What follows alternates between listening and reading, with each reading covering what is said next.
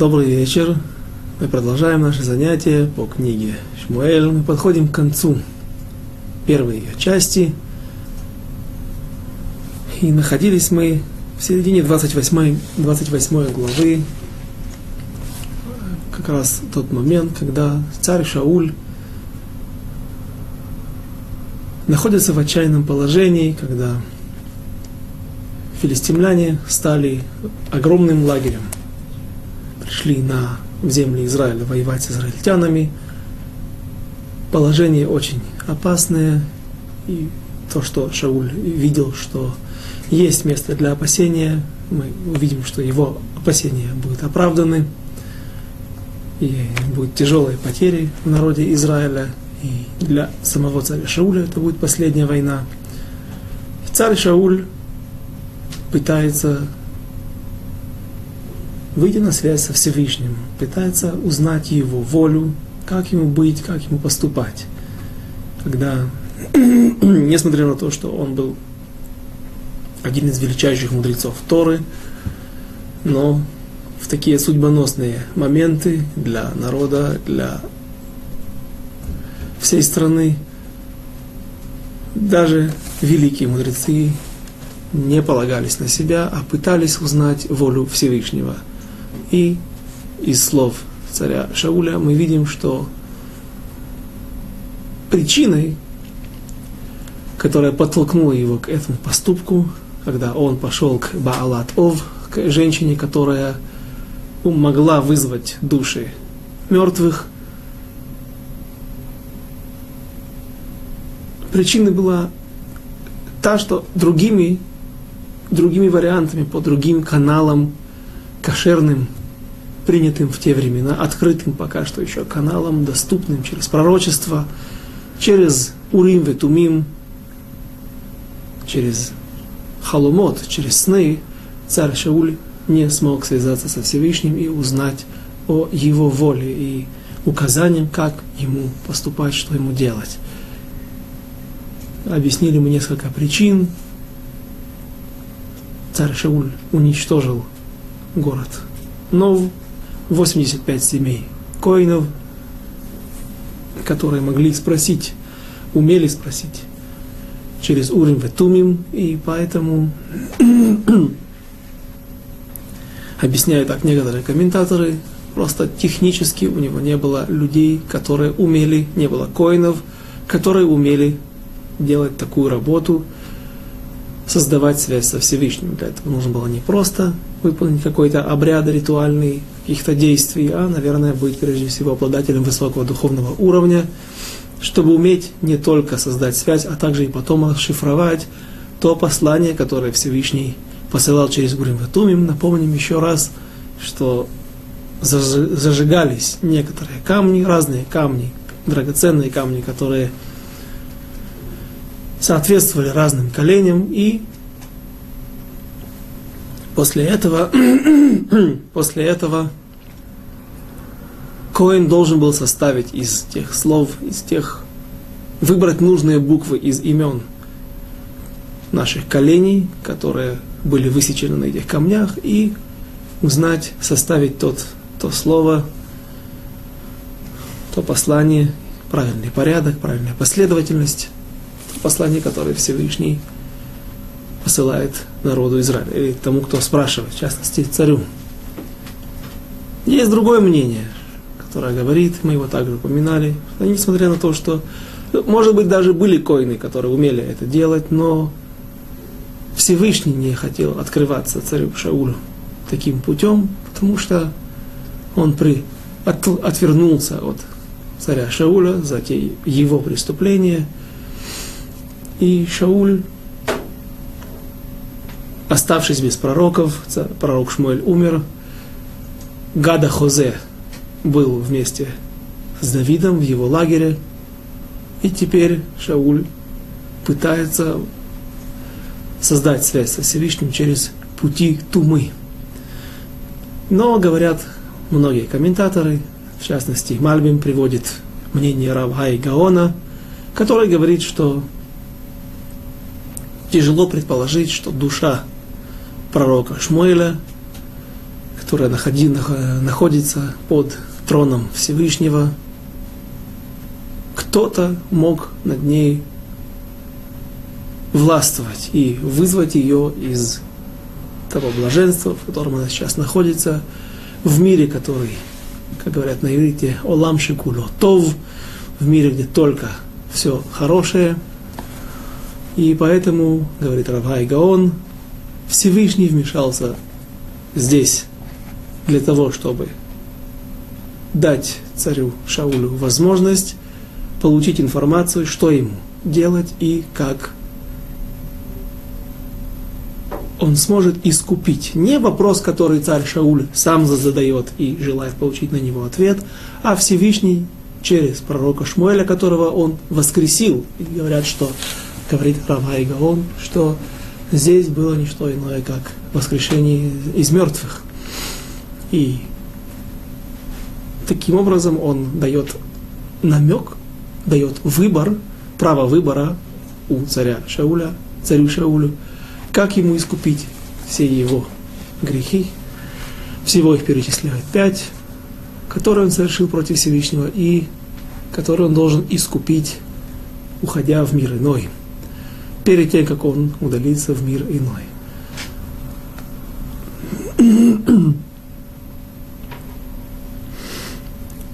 За подобные сеансы, за подобное преступление в хорошие, в старые добрые времена человек, который выполнял, делал этот сеанс, он должен был, предан, должен был быть предан смерти.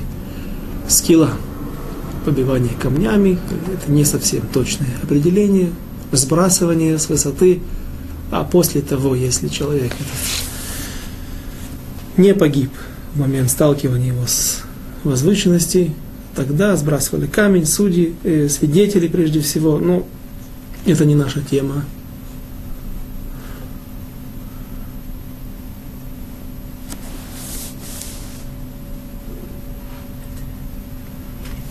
Что я хотел добавить, что сегодняшние сеансы спиритизма, так говорят комментаторы, не являются подобным действием.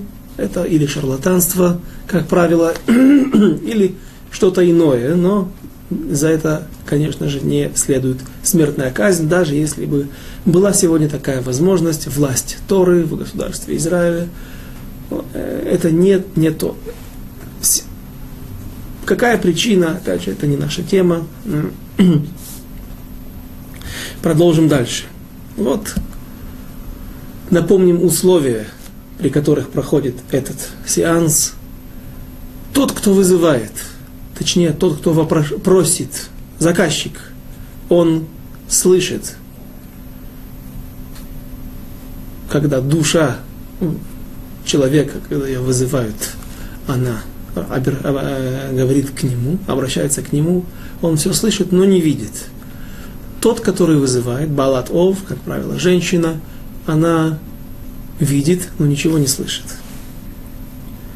Те же люди, которые находятся по сторонам, если такие присутствуют во время этого сеанса, они ничего не видят и ничего не слышат.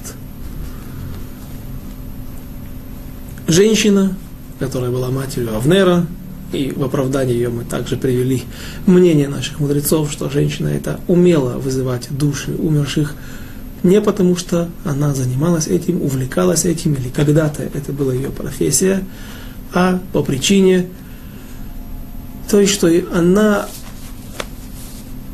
на заказ, по заказу Верховного суда, не Верховного суда, Сангедрина, Бейдина, изучала эту науку или эти, эти явления для того, чтобы потом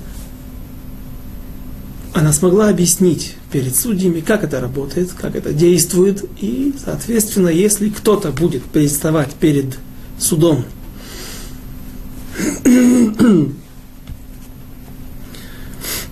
на, по, по рассмотрению его преступления, тогда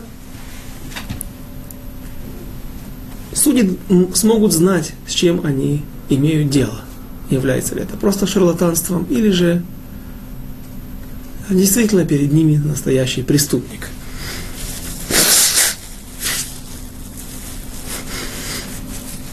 И вот появляется пророк Шмуэль. Мы уже сказали, что привели слова из Геморы, из Вавилонского Талмуда, трактат Хагига, что если вопрошают для простого человека, то душа или тот внешний вид души, которая поднимается, изображение, поднимается вверх ногами, головой вниз, а если спрашивает заказчик царь, то тогда душа того человека поднимается головой вверх, поэтому-то и испугалась женщина, когда узнала, что она смогла понять на основании того, что пророк Шмуэль поднялся вверх головой, ногами вниз, как обычный человек, так делает, так это происходит только для чести царя, а значит перед ней находится переодетый царь, ее племянник, но все же это опасно, ведь кто его знает, несмотря на то, что царь Шауль поклялся, что он не причинит зла этой женщине, но, может быть, он накажет ее. Поэтому она испугалась и закричала.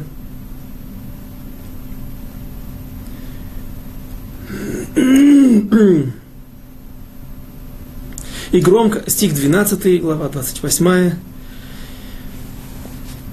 И увидела женщина Шмуэля, и громко закричала и сказала, та женщина Шауль, зачем ты обманул меня, ты же Шауль? И сказал ей царь, не бойся, что же ты видела? И сказал ей царь, не бойся, что же ты видела? И сказала женщина Шаулю, видела я нечто божественное, поднимающееся из земли.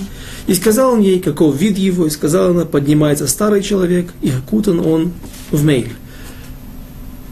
По этому признаку царь Шауль понял, что перед ним находится царь Шауль, э, пророк Шмуэль, который облачен в мейль, в тот плащ, который когда-то ему делала каждый год и приносила его мама Хана, когда он находился уже с возраста двух лет при храме рядом возле первосвященника Элия Коина.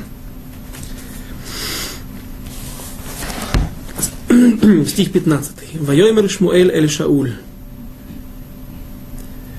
Лама Гиргазтани – להעלות אותי ויאמר שאול צר לי מאוד ופלישתים נלחמים בי ואלוהים שר מעליי, ולא ענני עוד גם ביד הנביאים, גם בחלומות, ואקרא לך להודיענו מה אעשה. И сказал Шауль, тяжко мне очень. Филистимляне воюют против меня, а Бог отступился от меня и больше не отвечает мне ни через пророков, ни через сновидение. и вызвал я тебя, чтобы ты нас, наставил меня, что мне сделать. Стих 16. Ваевер Шмуэль, Велама, э, Тишалени, Вашем Сар Мерлеха, Ваеги Арех. И сказал Шмуэль, зачем же ты вопрошаешь меня? Господь ведь отступился от тебя и стал врагом твоим. Стих 17. Ваяс Ашем Ло Каашер. Каашер дибер בידי ויקרא השם את הממלכה מידיך ויתננה לרעך לדוד. И сказал Шмуль, зачем же ты вопрошаешь меня? И сделал Господь ему, и сделает Господь ему так, как говорил через меня, и отторг Господь царство от тебя и отдал его ближнему твоему, Давиду. Здесь обращают внимание наши комментаторы, говорит Раши, что пророк Шмуэль в данной ситуации, да, говорит имя человека, который унаследует престол после царя Шауля. Почему сейчас он сказал, а до этого он не говорил?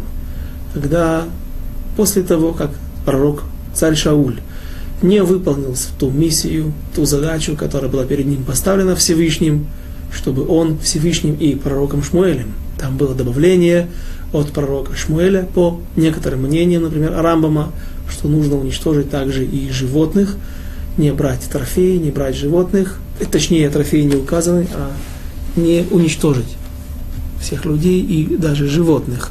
По мнению Рамбама, это не является заповедью истории, а на основании заповеди истории только уничтожить людей, а не животных. А то, что пророк Шмуэль указал, также уничтожить и животных, это было добавление от пророка Шмуэля, пусть также через Всевышнего, но это не обязывает нас в выполнении этой Аллахи, в выполнении этого нюанса. То есть, по, мне, по этим мнениям, трофеи разрешены, то есть золото, украшения, если они не являлись частью служения, а, аксессуарами идолопоклонства, если на них нет изображения идолопоклонства, а вода это можно. Долларовые пачки, если были найдены в банке в городе Амалека, это можно брать как трофей. А вот животных это спор между Рамбомом и Раши, в частности, два лагеря среди наших мудрецов в поколении Ришуним и в соответствии с Рамбомом добавление было от пророка Шмуэля о животных. И вот тогда, увещевая царя Шауля, пророк Шмуэль говорит ему, что ныне отвернулся Всевышний от тебя, и теперь он передаст твой трон, твое место твоему ближнему, который лучше, чем ты.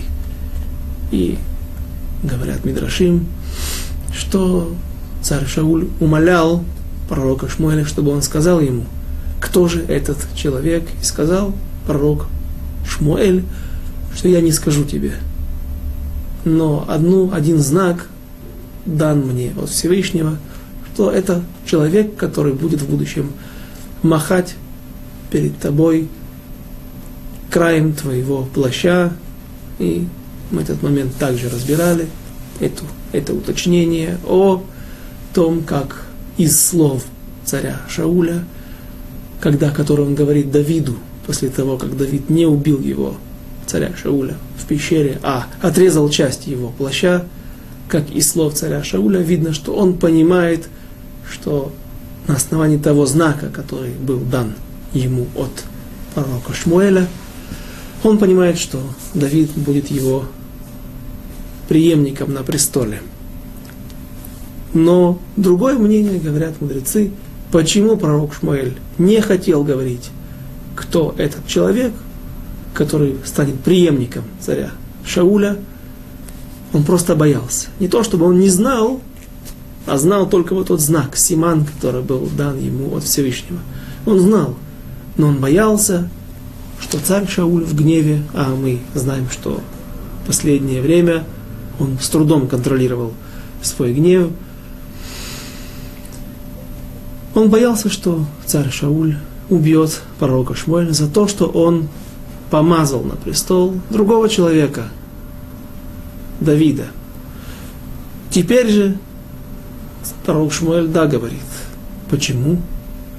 Потому что теперь он не боится царя Шауля, теперь он находится в другом мире, а с душой царь Шауля ничего сделать не может. Поэтому он говорит, отдаст ближнему твоему Давиду. И объясняет причину. Стих 18 Юдхет. כאשר לא שמעת בקול השם, ולא עשית אחרון אפו בעמלק, Алкен, Адавар Азе, Асалиха, Ашем, Айом Азе. Так как не послушал ты голоса Всевышнего и не исполнил ярости гнева его на Амалека, то сделал это Господь с тобою сегодня. Дальше стих 19.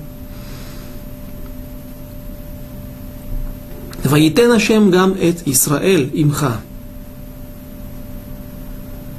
Беят плештим, умахар атау банеха ими. גם את מחנה ישראל ייתן השם ביד פלישתים. И предаст Господь и Израиль вместе с тобой в руки филистимлян. Завтра же ты и сыновья твои будете со мною, и стан израильский Господь предаст в руки филистимлян. Пророк Шмуэль говорит царю Шаулю Эйца. Совет. какой же совет мы видим здесь? говорят наши мудрецы, говорит Мидраш, что царь Шауль говорит, прежде всего, в Гмаре написано так. Махар атау банеха ими, приводит слова из нашего стиха, который мы сейчас прочитали. Завтра ты и твои сыновья со мной. Объясняет Мидраш, что значит со мной. Бемехицати. Под моим покровительством. Как бы за одной стеной, за одной перегородкой вместе со мной. В моем отделении, там, где я нахожусь под моим покровительством, под моим покровом. То есть ты будешь чист, ты не будешь находиться среди грешников, ты будешь находиться и называться праведником. Но при одном условии. Если ты завтра погибнешь. И это странный момент, который требует разъяснения. Ведь если говорит Гмара, говорит Мидраш, что пророк Шмуэль дал ему совет. Какой же здесь совет? Нет никакой возможности. Завтра ты погибнешь. Это то, что будет. Это не совет, это пророчество и слова, которые говорят, что будет. И так это будет. Иными словами, если сказано, что да, это был совет, значит здесь были два варианта. Была опция для другого поведения. Какой же, какая же опция была у пророка, у царя Шауля с его сыновьями. Говорят наши мудрецы, он мог уйти, он мог сбежать, взять деньги, которые у него были, государственную казну, переправиться через Иордан, уйти от войны. Да, он мог это сделать, но он может убежать, но война останется. Война останется здесь, с народом Израиля – и тем самым, бросив весь народ, бросив его на волю судьбы, на волю Всевышнего, оставив его без командования, ты спасешь свою жизнь, но ты тем самым не сможешь искупить свои грехи. Поэтому выбирай. Или ты пойдешь на явную смерть и погибнешь, как я тебе говорю и как что является для тебя лучшим продолжением или лучшим концом, чем плохим продолжением плохой жизни, чем если ты переправишься через Иордан, я говорю к примеру, потому что всегда, когда филистимляне домогались, досаждали евреям, всегда после разгрома приходило бегство, как правило, за Иордание, к своим братьям, к двум с половиной коленям, колено Гад, колено Рувен и половина колена Минаши. И там евреи пережидали тяжелые времена, когда можно было вернуться обратно. И царь Шауль понимает, что он не может вернуться, он не может уйти из этого мира, не исправив свои прегрешения. Поэтому он знает, что он решает пойти на явную смерть, своими руками похоронить своих сыновей, но благодаря этому он перечисляется среди праведников, и здесь, спустя десятки уроков, мы находим ответ на тот мидраж, который приводится еще в книге Берешит, в котором Мидраш Раба, в котором говорится, после того, э, когда был момент, когда была история, когда царь, не царь, а Авраама Вину дает 10, 7 овец про отцу филистимлян с его военачальником, и он не спрашивает Всевышнего об этом, делать это, не делать, давать, не давать. И тогда сразу же открывается ему в пророчестве Всевышний и говорит, ты дал семь овец твоим врагам, не спроси меня, принес семь жертв, я клянусь тебе, семь поколений твои, твои потомки не смогут овладеть этими землями, землями филистимлян, которая является частью земли обетованной, земли, которая была обещана Всевышним Аврааму и его потомкам. Ты дал семь овец, семь жертв, я клянусь тебе, что от рук филистимлян падут семь праведников.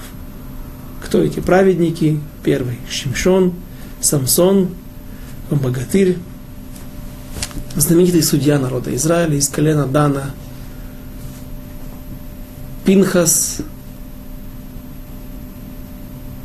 и Хофни и Пинхас, два брата, сыновья Эли, Шауль и четыре его сына, и три его сына, всего получается семь. И было непонятно, почему, почему же называю, был вопрос, я не помню, задавали мы его или нет, почему же царь Шауль называется праведником вместе со своими сыновьями, ну, может быть, сыновья ни при чем, а царь Шауль.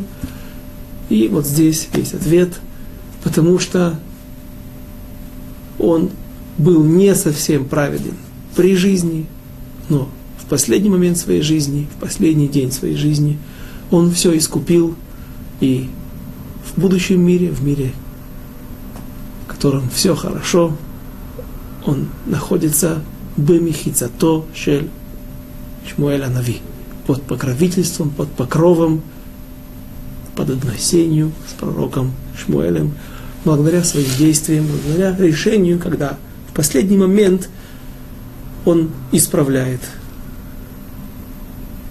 то, что он натворил. Он приступал слово пророка, и теперь он в той же мере выполняет слова пророка.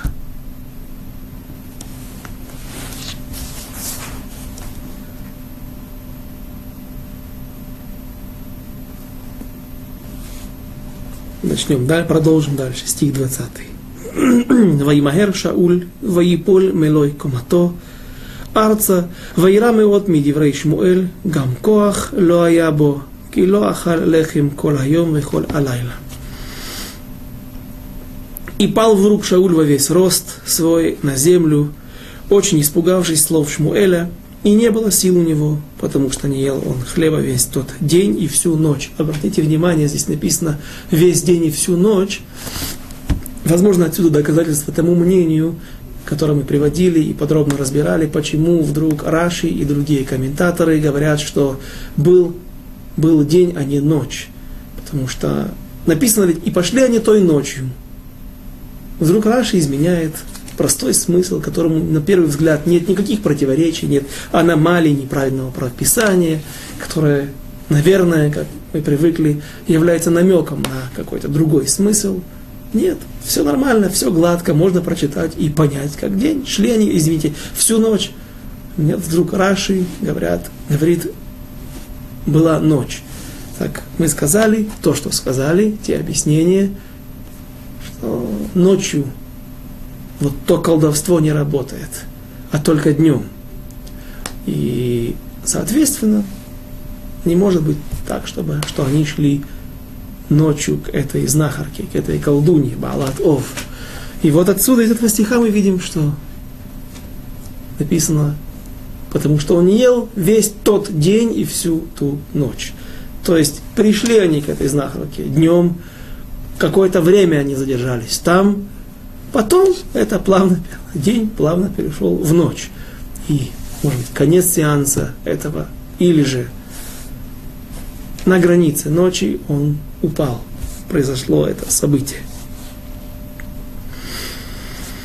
Стих 21. ותבוא האישה אל שאול, ותרא כי נבהל מאוד, ותאמר אליו, הנה שמעה שפחתך בקולך, ואשים נפשי בכפי, Ваишма эт двореха, ашер дибарта элай. И подошла та женщина к Шаулю и увидела, что он очень испугался, и сказала ему, вот послушала раба твоя, твоя, голоса твоего, и подвергла себя опасности, буквально, если переводить с иврита, сам навшо бекапо, и вложила, взяла душу свою в свои, или вложила душу в руки свои. То есть взять крепко все вожжи управления собой и сделать какое-то действие, какой-то поступок. Такие слова говорятся, когда человек идет на войну. Сын царя Шауля, Ионатан, когда пытается спорить и заступаться за Давида, пытается спорить со своим отцом и заступается за Давида, и он говорит, описывая события, бой Давида, поединок с Голиатом, он говорит, и сам навшо бекапой, взял он душу свою, вложил э, все в руки, взял, взял, взял свою душу, себя в руки и побил этого филистимлянина. Так выходят на войну, и точно такими же словами говорит Рамбам, что мы должны молиться. Ваясем навшобе капо. Возьмет душу в руки свои и отключится от всего мира, отключится, забудет обо всем, только Всевышний, только заповедь, которую мы сейчас выполняем, молитва и те просьбы, которые мы просим Всевышнего в молитве. И вот она также поступила очень героически, несмотря на то, что для нее это была опасность. Почему она боялась именно царя Шауля? Этот момент можно было бы объяснить немножко раньше, но я его приведу сейчас. Потому что есть два вида суда. Есть суд, справедливый еврейский суд, который идет по книге, скажем так, по голой информации, по тому своду законов, уголовному кодексу еврейскому, который проистекает из Торы. А есть параллельно законы царской власти, законы царского суда. Это что-то более напоминающее полевой суд. Царь, начнем с суда. Судьи могут засудить человека только на основании показаний двух евреев. Как минимум двух евреев. Дальше это уже не имеет большого значения. 100, группа из 100, из 100 евреев имеет такой же статус, такую же силу, как и группа из двух евреев. Но один еврей, он не как два еврея. Его данные могут быть учтены, но не в коем случае не могут быть приняты как вещи, как доказательства и как улики, как свидетельства. Так вот, в ситуациях, когда, например, нету веских доказательств, нету двух свидетелей, есть только один свидетель, или какие-то много, много свидетелей, но э, по каким-то причинам они не могут быть приняты как полноценное свидетельство. Но все очень очевидно, что человек этот действительно украл или совершил проступок, если он, например, рецидивист, постоянно совершает одно и то же преступление. И если всем вокруг очевидно, что этот человек виноват, но он обставил себя разными алиби, разными адвокатами, которые могут оправдать за деньги кого угодно и что угодно, тогда и вступает в силу царская власть, царский суд, когда царь может наказать таких преступников на свое усмотрение, но опять же не в противовес Торе, не переча Торе, а на основании общей ситуации, общего контекста, когда все показывает на то, что этот человек действительно преступник. И поэтому она испугалась, эта женщина испугалась именно царя Шауля, а не судей. Почему она не сказала, почему ты меня обманул, теперь меня засудят в суде? Потому что здесь в сам момент интересный, что у Баалат Ов в данной ситуации никогда ее нельзя поймать с вещественными доказательствами. То есть не, свидетельство, а никогда нельзя привести двух свидетелей, которые могут свидетельствовать о том, что она совершала этот акт преступления, этот сеанс вызывания душ мертвых, потому что женщина это э, люди, которые, которые смотрели со стороны, они никогда ничего не видят и ничего не слышат. Что они могут сказать? Что женщина делала какие-то действия или держала череп, как по некоторым мнениям, держала какой-то череп человеческий и двигала челюстью, она говорила какие-то слова, а тот, который, например, в данной ситуации царь Шауль, он стоял и с кем-то разговаривал, но мы никого не видели, а и даже ничего не слышали, что нам говорит эта душа. Только видим, царь Шауль с кем-то разговаривает, может, что-то с ним случилось нехорошее, он плохо себя чувствует. В общем, вы понимаете, что в данной ситуации не могут быть нормальные стандартные свидетели. А, соответственно, Если какие-то различные показания указывают на то, что есть здесь преступница, то тогда царь может своим вердиктом, своей силой, которая дана ему также Торой, покарать этого человека. Потому-то она и пугается не Бейздин, не Верховный суд, не Сангедрин, а именно царя Шауля. Это было отступление.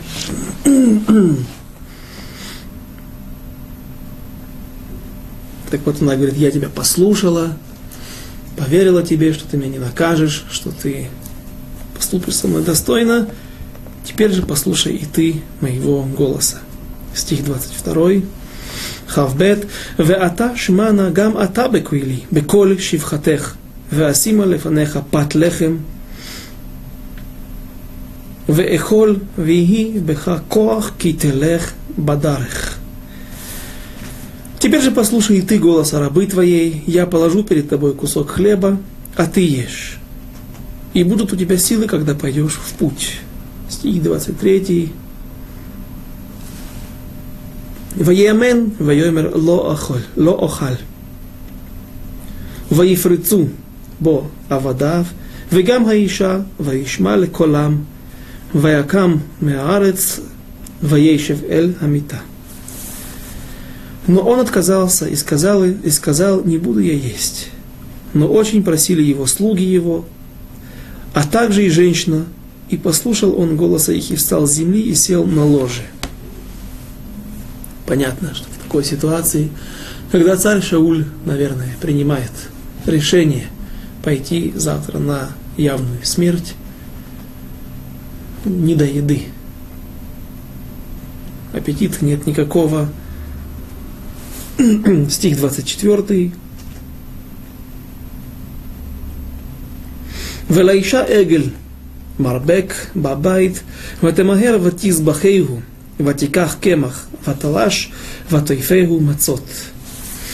А у той женщины был в доме откормленный теленок, и она быстро зарезала его и взяла муки, и замесила тесто, и испекла из него пресноки. И она зарезала его. Одно из доказательств, что женщина кошерная для шхиты.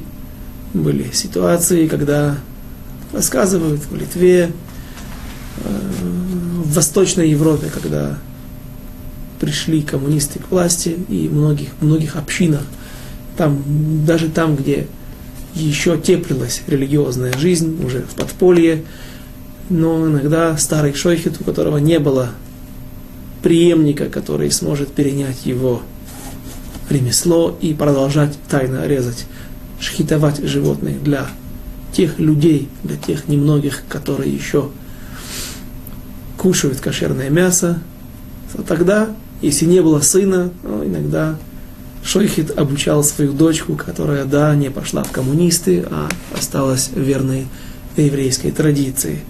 Но это не принято. Это в принципе возможно, как, например, в такие тяжелые моменты для евреев, но это не принято, потому что, прежде всего, женщина чаще и больше пугается при виде крови, чем мужчина, что она не так правильно может знать все дигдуке Аллаха, точности законов, даже если она и хорошо их выучила, но мужской, устройство мужской мысли, оно иное. Но в общем, по Аллахе женщина, в принципе, может резать, быть шойхитом. Интересно, что в, книге, в, в трактате Хулин Тосфот приводит книгу которая была у наших, попала к нашим праотцам от из десяти колен. Был какой-то мудрец, который пришел издалека, из далекой Азии, и звали его Эльдат Гадани, Эльдат Дановец из колена Дана. И у него была книга, есть название этой книги, и приводят, Баалей Тософот приводят в Гмаре, трактате Хулин некоторые выдержки из этих аллахот. Женщина, которая резала мясо, пасуль, нельзя есть. Человек, который резал но не знает при этом Аллахот, законов, пасуль. Человек, который юноша или ребенок, который резал пасуль, некошерный. Мужчина, который знает Аллахот, и взрослый, и не пугается крови, но резал без цаифа, без шарфа, имеется в виду тюрбан, который сделан из шарфа в виде кипы, то есть человек, который режет без покрытой головы, что это не, не, не запрет есть свинину ходить без кипы. Обычаи, которые есть у евреев, пасуль. В общем, мы видим, что у десяти колен были законы, которые до какого-то момента они пока что не ассимилировались и практически не исчезли из с лица земли. У них были законы, которые они хранили, и многие эти законы лехумра, они были в сторону устражения. Тем не менее, это не удержало их от ассимилирования. Наши законы не такие. Вот вам еще раз упомянем, что женщина, которая шкитует, это нежелательная ситуация. Но это, в принципе, возможно, это, в принципе, разрешено. Несмотря на то, что не было таких хумрот, но, наверное, не только устражение и перегибание, закручивание гаек во всех а, законах, во всех аллахот, это не то, что держит народ как народ, не тот, может быть, не единственный момент, который удерживает народ от ассимиляции, потому что где колено Дана сегодня нам неизвестно. Говорят, есть какие-то пуштуны, пуштуны, не какие-то, а те самые пуштуны, которые воевали с англичанами, воюют сегодня с американцами. Они являются потомками или какими-то утерянными коленями. Кто-то причисляет японское понятие самурай к евреям, слово шамур, особенные эфиопим, этиопим, евреи, не евреи, а негры из Эфиопии, тоже бывшие евреи, в общем, какие-то остатки колен. И сегодня известно, что дало, дало правительство или министерство абсорбции дало право на приезд в Израиль какой-то общины из Индии, колена Минаши, которые также по Аллахе очень спорный момент, если они являются евреями. В общем, как бы там ни было, все десять колен исчезли с лица земли, и точных доказательств, где они и кто они, уже никто не сможет привести. Но мама Авнера зарезала, а может быть просто сказано, что кто-то для нее зарезал, она принесла теленка, там был Авнер, ее сын. Наверняка он не смотрел бы на то, как мама утруждается и занимается этой не женской работой. Может быть, просто иносказательно так написано, что она зарезала ее бык, так она и пожертвовала его для здоровья царя Шауля. И стих последний в 28 главе. Ватагеш лифней Шауль, лифней Авадав, Ваехелу, Ваякуму, Ваялху, Балайла, Ау. И пошла, и подала Шаулю и слугам его, и они поели, и встали, и ушли в ту же ночь. Видим, что, может быть, из этого стиха еще одно доказательство тому мнению, по которому эта женщина была кошерной женщиной, женщина, которая не подрабатывала, не зарабатывала на жизнь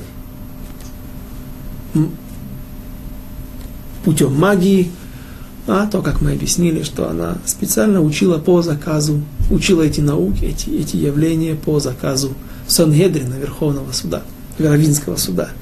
Потому что Шауль, он особо, у него написано, что Шауль Ахаль Хулин Бетагара. Что такое Хулин Бетагара? Есть еда, которая принадлежит коинам, ее трума, ее нельзя есть, ее нельзя осквернять, ее нельзя затумлять, скажем, э, по-русски. И коины не имеют права ее есть в нечистоте. Так вот, были люди из Израиля, а царь Шауль был из колена Беньямина. Люди эти, как царь Шауль, например, кушали даже хулин бетара, простую еду, которая не обязана быть чистой, не обязана употребляться в пищу без тумы, он устражал на себя, брал на себя, принял на себя такие законы, что он не кушал и простую еду без чистоты, без таара. И мы видим, что в доме этой женщины он ест. Наверняка, если бы эта женщина была знахарка и действительно игралась с потусторонними силами, то ее шхита была бы псула, ее шхита была бы некошерной, и, разумеется, он не ел бы там. Зачем ему еще в последний день, который дан ему на искупление своих грехов, еще новые грехи на душу? Иными словами, если он кушал и два великих других мудреца народа Израиля, Авнер, сын Нера, и Амаса, сын Етера, если они кушали в этом доме, то там был, кухня была там глад кошер, там было все в порядке. Стих, извините, глава 29. Ваиковцу плештим, эт коль маханейхим афейка, мы уже говорили, где это место, в Израильской долине, в Израиль хоним ба айни, ашер ба Израиль. И израильтяне там же стали лагерем недалеко, поодаль от лагеря филистимлян. Стих второй.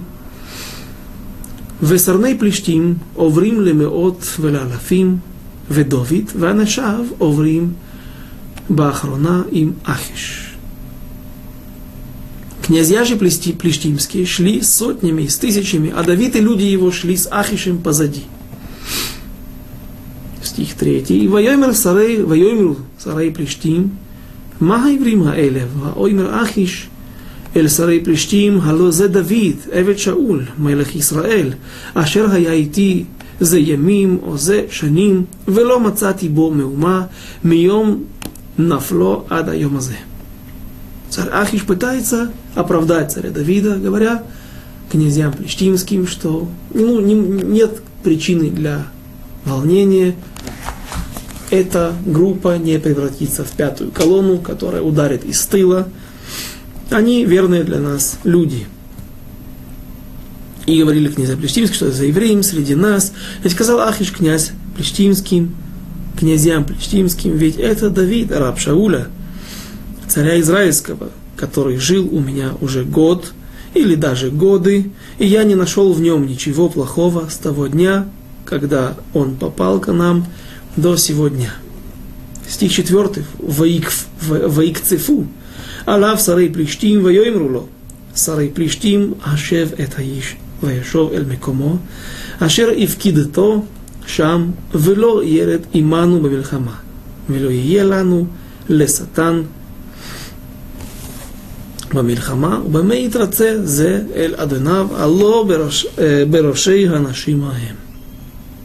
длинный стих, и рассердились на него князья Плештимские, и сказали ему князья Плештимские, отошли назад этого человека, и пусть возвратится он в свое место, где ты поселил его, и пусть не идет с нами на войну, чтобы он не стал врагом нашим в войне, ибо чем приобрести ему милость господина своего, как не главами, головами этих наших людей.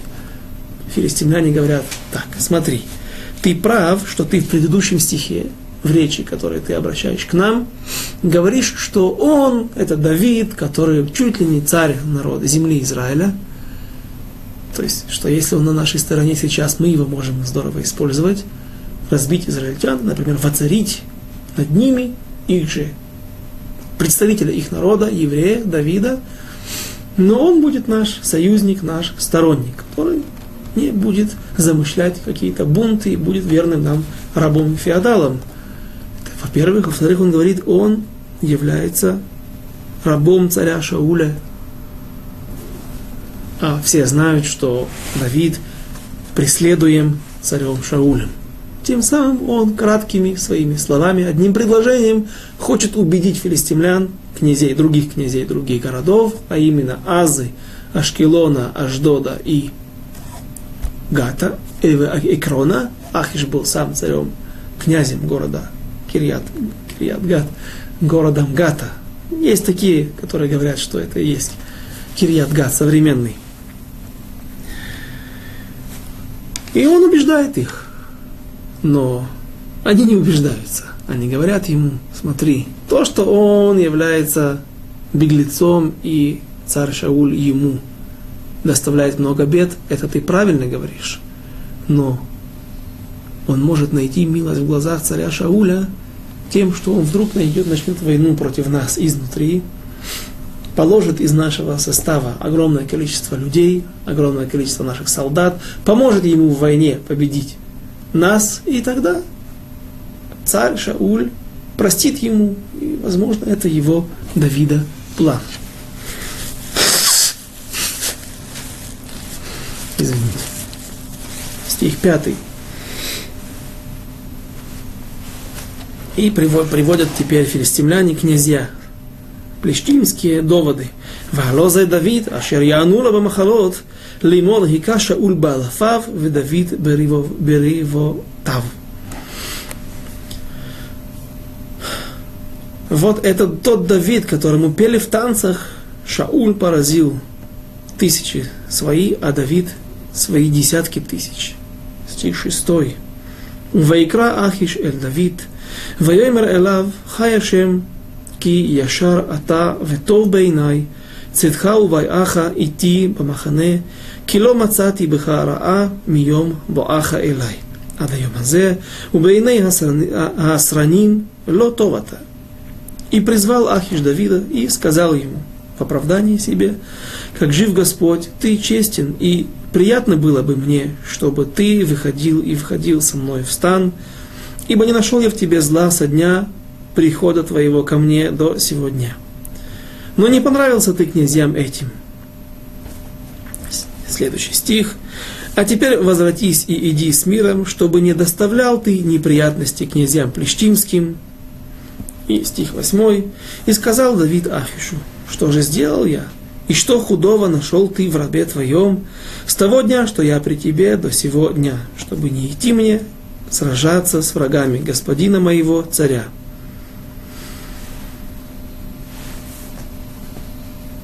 И отвечал Ахиш и сказал Давиду, знаю я, что ты хорош, на мой взгляд, как ангел Божий. Но князья плештимские сказали, пусть не идет он с нами на войну. И так встань рано утром, ты и рабы господина твоего, которые пришли с тобою, и когда встанете поутру, то чуть забрежет вам свет, уходите. Стих последний, в 29 главе.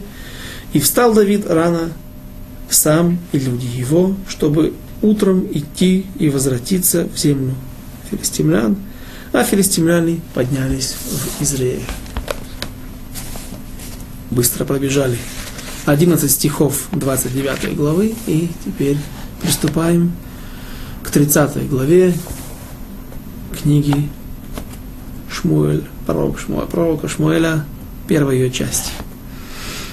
ויהי בבוא דוד ואנשיו צקלג ביום השלישי, ועמלק פשטו אל נגב ואל צקלג, ויכו את צקלג, וישרפו אותה באש.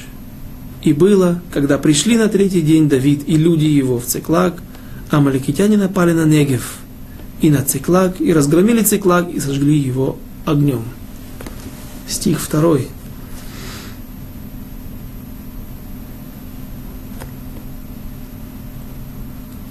Если у кого-то возник вопрос, возникает вопрос, откуда взялись амаликитяне, видно, что здесь было большое количество войск – которые пашту распространились на не только на землю филистимлян, также на Негив, на израильтян наверняка, на другие колени или какие-то племена, которые там жили, народности. Видим, что была большая армия, большая масса народу. Откуда? Ведь царь Шауль уничтожил всех, кроме царя Агага.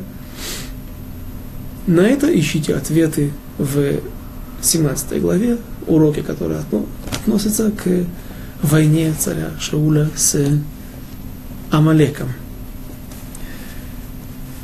Стих второй. «Ваишбу эт анашим, אשר בא מקטון ועד גדול, לא המיתו איש, וינהגו וילכו לדרכם. И было, когда пришли на третий день Давид и люди его в Циклаг, извините, стих второй, и взяли в плен бывших там женщин от мала до велика, не убили никого, а увели и ушли своим путем. То есть, как говорят Лярбе Мазаль, Амалек, который живет мечом, пропитание его на мече и флаг его. Это материя, опущенная в кровь, обмокнутая в кровь и ну, в общем, все хорошее, что касается Амалека. В данной ситуации они не убили никого, были заинтересованы в рабах. Войны здесь не было, потому что не было охранников, не было мужчин, не было юнош, которые могут поднять оружие и противостоять врагам. Были только женщины и дети. Стих 3. Воевода Видва Нашав Эль Вегине сруфа баэш, унышеем, умнейхем, умнайтейхем нишбу.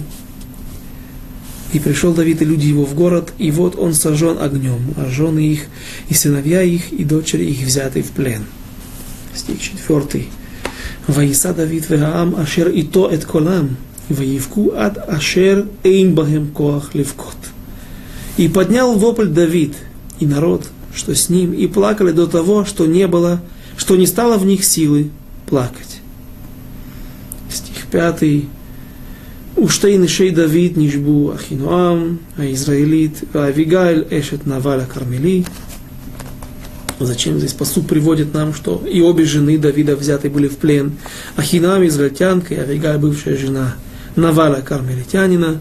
Наверное, для того, чтобы показать, что Давид находился в таком же тяжелом положении, в такой же боли и скорби, как и все остальные. Но другим этого было недостаточно. Посмотрите, что происходит дальше. Стих 6.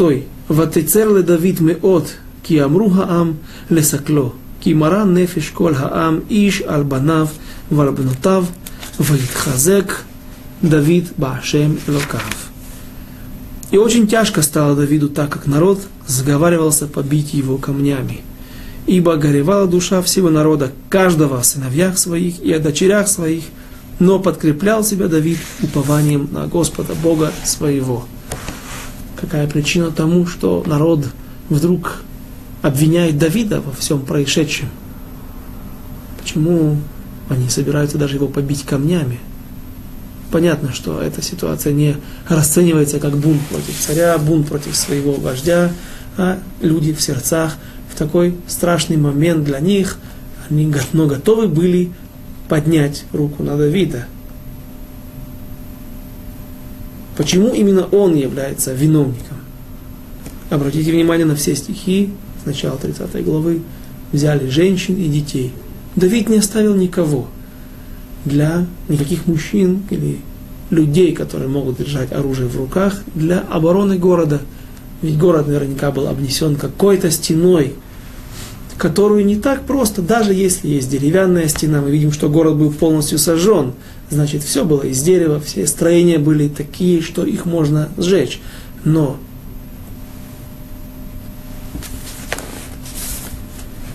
Давид должен был оставить людей, которые могли бы наверняка оказать сопротивление и спасти этих людей, которые не, у которых нет времени осаждать город – поджигать его, пытаться сделать брешь где-то в воротах, где-то в ограждении.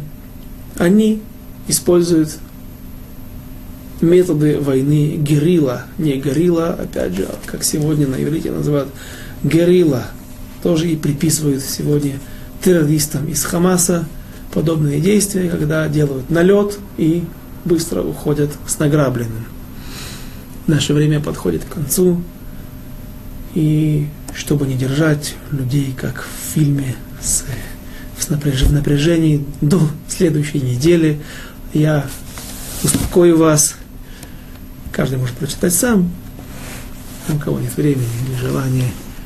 Успокою вас тем, что все закончится хорошо, несмотря на то, что начиналось так плохо и страшно все дети, все жены будут возвращены своим мужьям, своим семьям, и все закончится очень благополучно. Но об этом, без Раташем, через неделю на следующем занятии.